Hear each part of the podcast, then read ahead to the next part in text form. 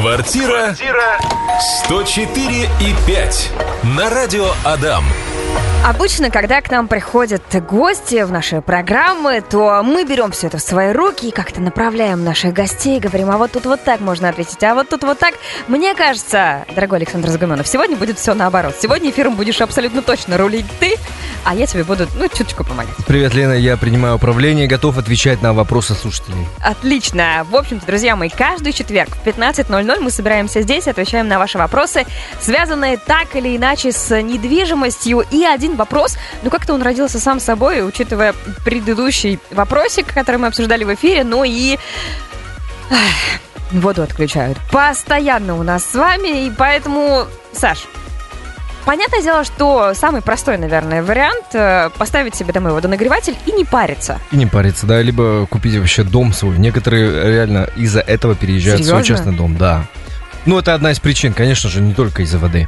Но есть ли какие-то дома, в которых э, эту проблему спустя огромное количество тысяч лет уже предусмотрели, и не нужно вам будет, когда вы будете делать ремонт в этой, в этой квартире, в этом доме, э, как-то заморачиваться и самим решать эту проблему? Конечно, дома появились э, с как, своей газовой котельной, многие люди об этом слышали, и до сих пор большинство людей не знают, что есть квартиры с поквартирным отоплением. Это когда газовый котел, как вот у вас дома, в частном доме, вы, наверное, все видели, стоит в каждой квартире.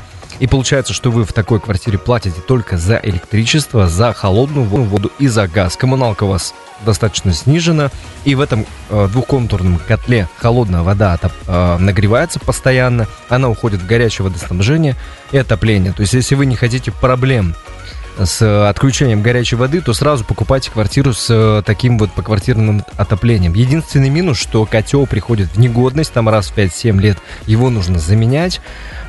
Котел, наверное, сейчас стоит около шестьдесят тысяч рублей.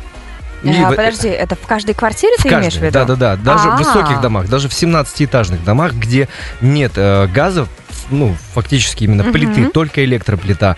Но в таких высотных домах предусмотрено, что когда газовая горелка закрыта в э, котле, такое можно. И такие дома есть на улице Нижней, ну, в Металлурге uh-huh. э, очень их много. Даже в районе СХВ есть такой проект Дарьинский. Э, его построили, ну, лет семь назад. И там тоже все квартиры вот с таким поквартирным отоплением. То есть достаточно таких домов, чтобы переехать. Uh-huh. Ну, слушай, ну, хороший вариант. А что насчет газа? Все-таки очень многие в последнее время говорят, мол, газ это так опасно, сколько было вот всяких э, страшных случаев, что нет, давайте переходить на электричество, а тут оп, и вроде как возразили все это дело. Что именно? То, что газ да, перестал появляться? Да, да.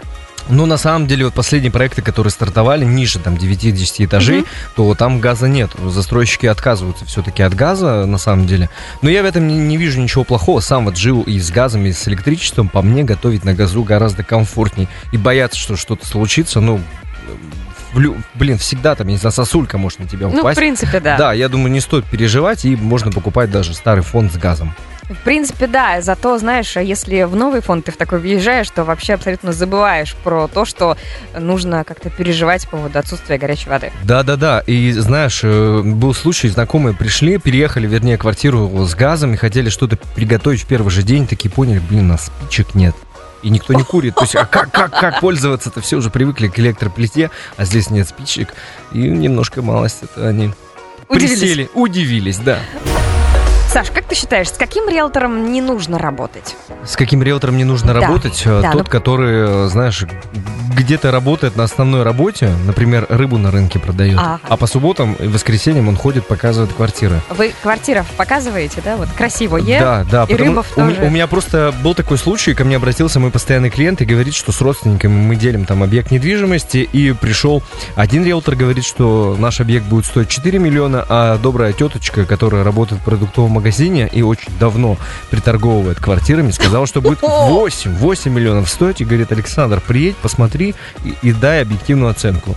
В вот, итоге сколько стоила квартира? Ближе к четырем, ну не восемь. Не восемь, да. И вот с такими в первую очередь. Потом сейчас очень часто бывает такое. Люди хотят продать квартиру и встречаются им риэлтор где-то там в интернете. Они звонят к агенту, либо в агентство недвижимости и говорят, здрасте, мы там хотим продать двухкомнатную квартиру в девятиэтажном доме. А за сколько можно продать? И риэлтор говорит, ну, если обычное состояние, там, два восемьсот мы продадим. давайте работать, подготовим договор и подъедем, подпишем. Вот с такими агентами тоже я бы не рекомендовал работать, потому что первая встреча – это обязательно просто знакомство с, агент, с агентом, чтобы вы поняли вообще, комфортно ли вам с ним работать, будет вообще общаться чисто по-человечески. И второй момент – он приезжает, чтобы оценить объект. По телефону даже супер-супер профессионал не оценит, только очень... примерно, потому что цена зависит от многих факторов. Был ли там ремонт в подъезде, может быть, недавно был пожар, может быть, был какой-то потоп, либо у вас сосед, ну, не знаю, какой-нибудь алкаш, да, у него там mm-hmm. дверь страшну, страшная стоит, я не знаю, по подъезду тараканы, крысы бегают. Это нужно будет все посмотреть, посмотреть э, аналогичные квартиры в районе, какие они, как они продаются, прозвонить их, в общем, проделать какую-то определенную работу, и только, э, получается, после вот этой первой встречи агент сможет вам назвать вилку от и до, до какой, ну, за сколько уйдет ваша квартира. Вот с таким можно будет работать. Если он провел эту работу, вам с ним комфортно работать, тогда смело подписывайте договор и сотрудничайте. Все так просто и понятно. Ну да. В общем-то, друзья, продолжаем говорить про квартиры. Ваши вопросы присылайте на WhatsApp, Viber, Telegram восемь девятьсот двенадцать ноль ноль семь ноль восемь ноль пять. Если вдруг, например, кстати говоря, вы хотите снять квартиру, есть у вас какие-то определенные м- критерии, либо вы хотите сдать квартиру, то вы можете написать нам... что у вас есть, и, в общем-то говоря, Саша поможет вам выставить какую-то... Да, хотя бы здесь, по телефону, по радио, по радиоприемнику я примерно вам скажу стоимость вашей квартиры, но если нужно будет, то офлайн я смогу тоже помочь сделать оценку. Не просто так говорить по телефону, как про тех людей, которых мы обсуждали. Да. Наши слушатели уже пишут, говорят, передайте Александру мой номер телефона. Видимо, поняли, что ты хороший специалист. Прекрасно. Отлично. Давай переходите еще к другим вопросам. Есть такой вопрос, можно ли оформить вторую семейную ипотеку? Да, конечно, да. Даже три можно и четыре. На самом деле, люди до сих пор некоторые думают, что ипотека – это прям такое бремя на всю жизнь. Если ты взял его на двадцать лет, то ты эту квартиру не продашь и так далее. Любой ипотечный займ, да и вообще любой займ можно брать, ну, в разных количествах. Кстати, насчет сельской ипотеки я не готов прямо сейчас сказать, потому что там постоянно какие-то изменения, и условия, чтобы получить там сельскую ипотеку, они все упрощаются в какой-то мере. Это, объекты, конечно, урезаются. Например, с двадцатого года изменили, что нельзя брать там квартиру по сельской ипотеке, вернее, в доме, который не выше пяти этажей. А так условия, конечно, упрощаются. И вкратце еще раз, значит, ипотеку можно взять хоть семейную, хоть какую, два-три раза, сколько угодно, все зависит от вашего дохода. Угу. А чем отличается, вот мне как человеку, ипотечному чайнику, так. Э, наверное, мне в этом повезло, что я с ней не столкнулась, семейная ипотека от обычной? Или какие вообще виды бывают? Ну, э, их называют как угодно, но если вот говорить об обычной ипотеке, семейная, семейная ипотека, это, ну, поддержание семей, ну, и застройщиков одновременно, э, э, как бы можно купить по семейной ипотеки, это сниженная ставка, там пять целых семь десятых процента. Можно получить займ под такой процент, если вы покупаете квартиру именно от застройщика. И самое главное условие, чтобы у семьи был рожденный ребенок от восемнадцатого года. Если у вас ребенок родился в две тысячи семнадцатом, в декабре тридцатого, угу. то, к сожалению, увы, вы не подойдете Ой-ой-ой. под такую программу. Ну, Прям вот грустно. Вот. Да, грустно. Придется делать еще детей, новых людей. Как в песне говорилось. Да. Так, а в обычной ипотеке какие сейчас ставки? Обычная ипотека э, сейчас вторичный рынок. Всех пугают, но ставки тихонько снижаются. Сейчас, в лучшем случае, ну, примерно тринадцать целых девять десятых можно будет ну, получить. Слушай, не двадцать, как было, да, не двадцать, не двадцать. Да, недавно, недавно было пятнадцать, а по новостройкам процентов восемь-девять-то реально получить. Ну, девять процентов по господдержке двадцать двадцать. Она так называется, вот еще с двадцатого года. Угу. Вообще все ждут, что будет снижение ставки, потому что десятого июня заседание Центробанка, это не какая-то скрытая информация, просто вот я слежу за этим обязательно. И, скорее всего, мы увидим ключевую ставку еще ниже, может быть, даже одиннадцать, непонятно. И многие сейчас притаились и ждут. На самом деле, если вот э, тоже вот мне рассказывал один из партнеров, который застраивает э, частный сектор, и говорит, что люди не готовы подписывать договор купли-продажи с ипотечным плечом, потому что думают, что сейчас ставки-то еще упадут, и я лучше подожду. На самом деле, я бы не рекомендовал так долго ждать, потому что цены могут вырасти, и просто... продавец или застройщик может этот объект продать другому, и вы останетесь просто без объекта. Если у вас тем более большой первоначальный взнос, то почему бы не взять по тринадцать целых девять десятых? Всегда этот ипотечный займ можно будет рефинансировать. В общем, нужно просто сесть и внимательно все посчитать. Не обязательно ждать десятого июня. Угу. Ну, в принципе, опять же, с другой стороны, осталось уже не так много времени. С То другой есть... стороны, да, да. Но продавцы сильно и застройщики очень сильно нервничают, потому что вроде бы предварительно уже все подписано, угу. и есть другие желающие, и они не могут продать этот объект другому, так как вот есть уже с подписанным предварительным договором. Мне кажется, нервничают сейчас абсолютно все. Абсолютно все. Кстати говоря, помнишь еще, э, ну как помнишь, э, буквально недавно у меня знакомый приобрел квартиру в строителе, там под какие-то проценты один или два, что-то такое. Есть даже ноль целых одна десятая процента. Это еще сейчас живо? Это живо, да, и это будет продолжать э, жить, потому что, ну, нужно же как-то продавать. Ну, то есть угу. многие думают, что цены на недвижимость сильно упадут. Я думаю, что на вторичку все равно будет отскок, и на неликвидные объекты уже цены немножко падают, потому что люди, ну, хотят продать, а у кого есть деньги, они немножко ждут и смотрят, наблюдают за рынком. Вот. И эти ставки, это как бы мотивация людей купить квартиру от застройщика. Эти ставки именно субсидированные от застройщика. Как это работает? Если в двух словах, то застройщик просто платит бонус банку, они там коллаборируют, и... Э, Например, квартира стоила три миллиона рублей, и чтобы купить ее по два процента годовых на весь срок, там, на двадцать лет, то ваша квартира будет стоить там не три, а три триста, условно. Mm-hmm. То есть будет удорожание как раз на тот бонус, который застройщик отдал банку. Это иногда выгодно брать, иногда невыгодно. Нужно тоже индивидуально все считать. И все зависит, на какой срок вы покупаете квартиру, на какой срок берете ипотечный займ, и вообще для чего покупаете квартиру, жить или там, допустим, сдавать ее и так далее. Квартира сто четыре и пять.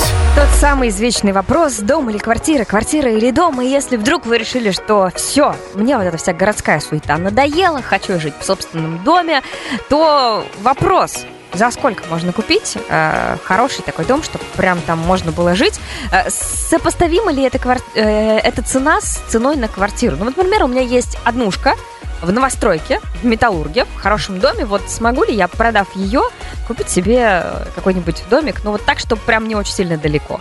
На самом деле, да, ну, дома тоже бывают разные. Можно купить каркасник, это самый дешевый вариант, но я бы не рекомендовал, хотя есть прям... люди, которые вот топят и говорят: да, каркасники — это очень круто, и зачем переплачивать за газоблоки или кирпич? В теории, да, можно будет с однушки переехать. И вообще, если говорить, сколько будет стоить дом нормальный, там, допустим, сто квадратных метров, цена за квадрат, кстати, в доме будет гораздо дешевле, чем в квартире. Ну, конечно. Вот. И э, сейчас примерно девяносто-сто квадратных метров с землей, э, например, по Сарапольскому тракту вот продавали дома, они будут стоить порядка шесть миллионов. Это с землей, с коммуникациями уже. Так, моей однушки не хватит. Вот. Но, тем не менее, шесть миллионов, это почти сто квадратных метров со своим участком, десять, там, ну, восемь-десять соток. Вот столько нужно будет денег. Ну, вообще, земельные участки стоят по-разному. То есть, есть и за два миллиона в Ижевске, и за полтора. Что-то более-менее интересное за там восемьсот-девятьсот тысяч рублей. Mm-hmm. Но есть участки хорошие, даже с газом и с центральной водой, и за триста тысяч рублей, например. Это, это где? Это за Завьялово, например. В, там есть деревня, угу. я не знаю, можно говорить название или нет. Говори. Красный кустарь. Так. Есть такая деревня, там есть освещенный родник, очень красивые живописные места, где можно будет погулять. Это не реклама, я, правда, там гулял, мне очень там, ну, нравится это место, и за там триста тысяч рублей можно купить десять соток абсолютно без проблем. Угу. Ну, слушай, а вот то, что ты говоришь по Сарапульскому тракту, это сколько от Ижевска? Вот от, те от... самые дома за шесть миллионов рублей? На автомобиле, если вот, например, до, и, вот в обычное время, за пятнадцать минут можно доехать до Сенной, до Карла Либкнехта. За пятнадцать минут. В смысле, я за тринадцать минут э, за, доезжаю от Медведя до работы. Вот, а тут за пятнадцать минут, если, конечно, пробки, Сарапульский тракт, то, конечно, можно ехать и минут сорок пять. Угу. А так за пятнадцать минут вполне. Я потому что, ну, регулярно туда езжу, несколько раз в месяц демонстрировать частные mm-hmm. дома, и примерно такие получается минут двадцать. Ну, пятнадцать, пятнадцать-двадцать минут, вот так. Так, а вот те самые дома за триста, там сколько нужно будет ехать? А, ну вот участок за триста, да, да, да, да участок да. за триста, туда на машине. Если из центра города, и нам нужно уже доехать до Завьялова, я думаю, что, ну, минут, наверное, двадцать пять-тридцать. Если это не какой-то час пика, mm-hmm. а просто обычно. Вот я туда э, ездил Последний раз, наверное, где-то в одиннадцать дня, э, в будний день, и примерно двадцать пять минут. Примерно так. Как часто такие места выбирают именно для постоянной жизни?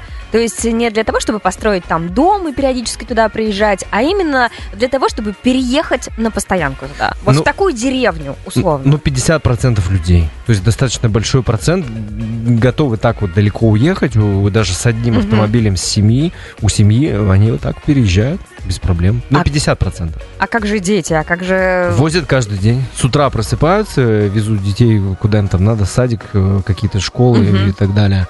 И без проблем, и обратно тоже возвращаются. Даже есть семьи, которые все работают по найму, то есть у них какой-то там график определенный, и тоже живут без проблем. На самом деле ко всему привыкаешь, и это, наверное, больше даже лень у людей, которые привыкли жить в квартире, никуда не ездить, а все-все-все рядом.